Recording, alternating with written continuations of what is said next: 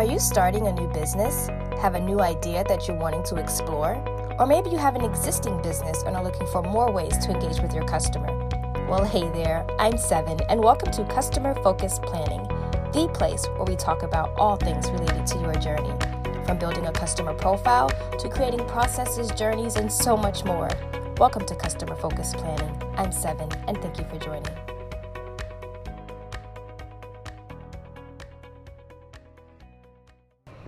So if you're a podcaster on the Anchor platform, you're probably trying to figure out what to do. You have noticed a dramatic change and you don't necessarily have a plan. This is the best time to be on this podcast because we're going to talk about these changes, and not necessarily the changes that occur, but how we are going to plan with them.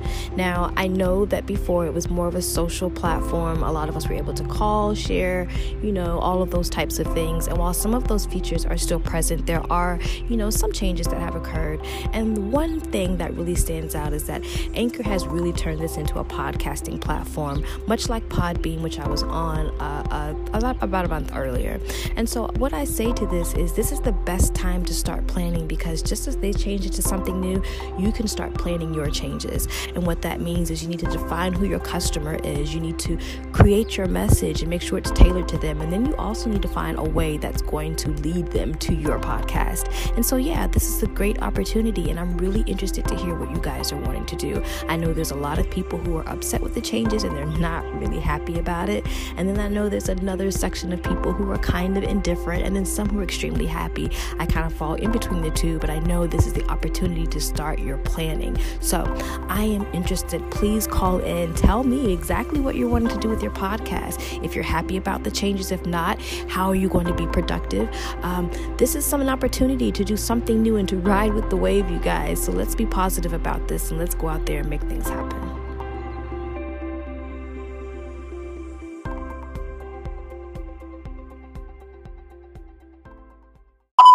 So this message you are about to hear is from Miss Eileen. She has a podcast station right here within the Anchor app entitled The Anchor Show. If you're new to Anchor, or you've been here for a while and you haven't heard of her, please go favorite her station. Thank you so much for calling in. I really do appreciate it.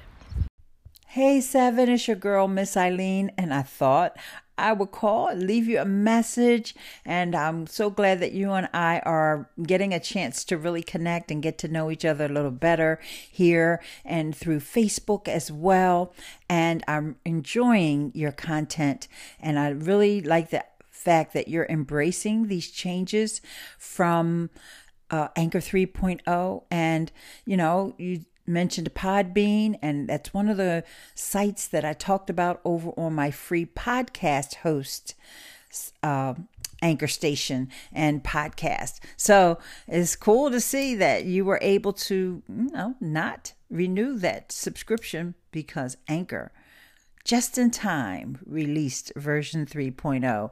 Of course, there's some quirks we all got to work through. So let's do that together and encourage more folks to start their own podcast. Bye for now.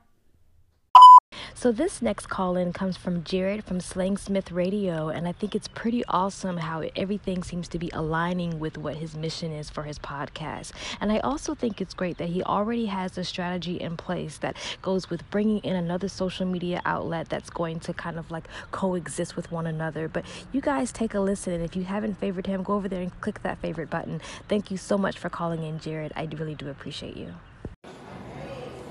Hi, Seven. It's Jared from Slangsmith Radio. Just wanted to chime in real quick about plans for the new Anchor. Actually, the platform kind of grew into what I needed it to be to really um, do what I was trying to do, do to begin with.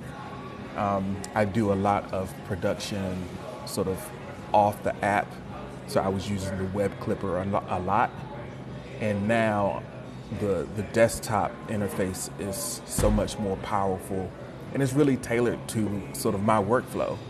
So I'm excited about it. Um, it, it, it kind of frees me up because of the way I'm able to schedule things and create drafts. And so, yeah, I'm, I'm stoked.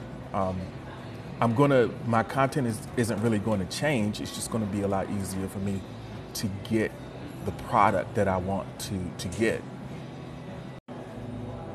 So that's, that's sort of the technical side. From a strategic standpoint, that's something that I'm really thinking about now that um, I feel like I can create things the way that I want.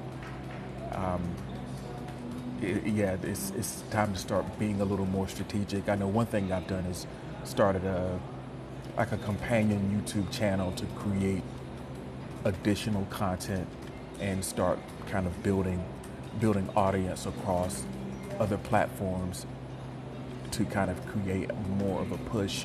And with the new interface and, and the way it looks, I think that when people see it, see the content coming from here, it'll like look better, feel better, and I think that'll also drive more people into the app and into the conversations that are going on here. So I'm, I'm pretty excited about that part too. So these next two messages are with Alan from Sentient Future, and over on his station, he talks about augmenting your reality. He has really great content over there, you guys. I encourage you to go over there and hit that star button. Stay tuned, listen to his messages and his great question at the end. Hey, Seven, it's Alan with Sentient Future. I just wanted to say I'm really enjoying your new station, and you asked the question of how we were each going to take our podcast uh, or take our stations, as it were, and adapt uh, to the change in direction, or the, I guess the more focused direction that Anchor now has on podcasting. So I had always really positioned station uh, Sentient Future as a podcast, so not much has changed there. Now that said, I was primarily using it as a means to create a body of work. Now that is largely complete, but I do have a few other topics I'll want to dis- I want to discuss. I don't think I'll be doing it regularly necessarily, but just building up that, again, that body of work and saving it, making it available elsewhere.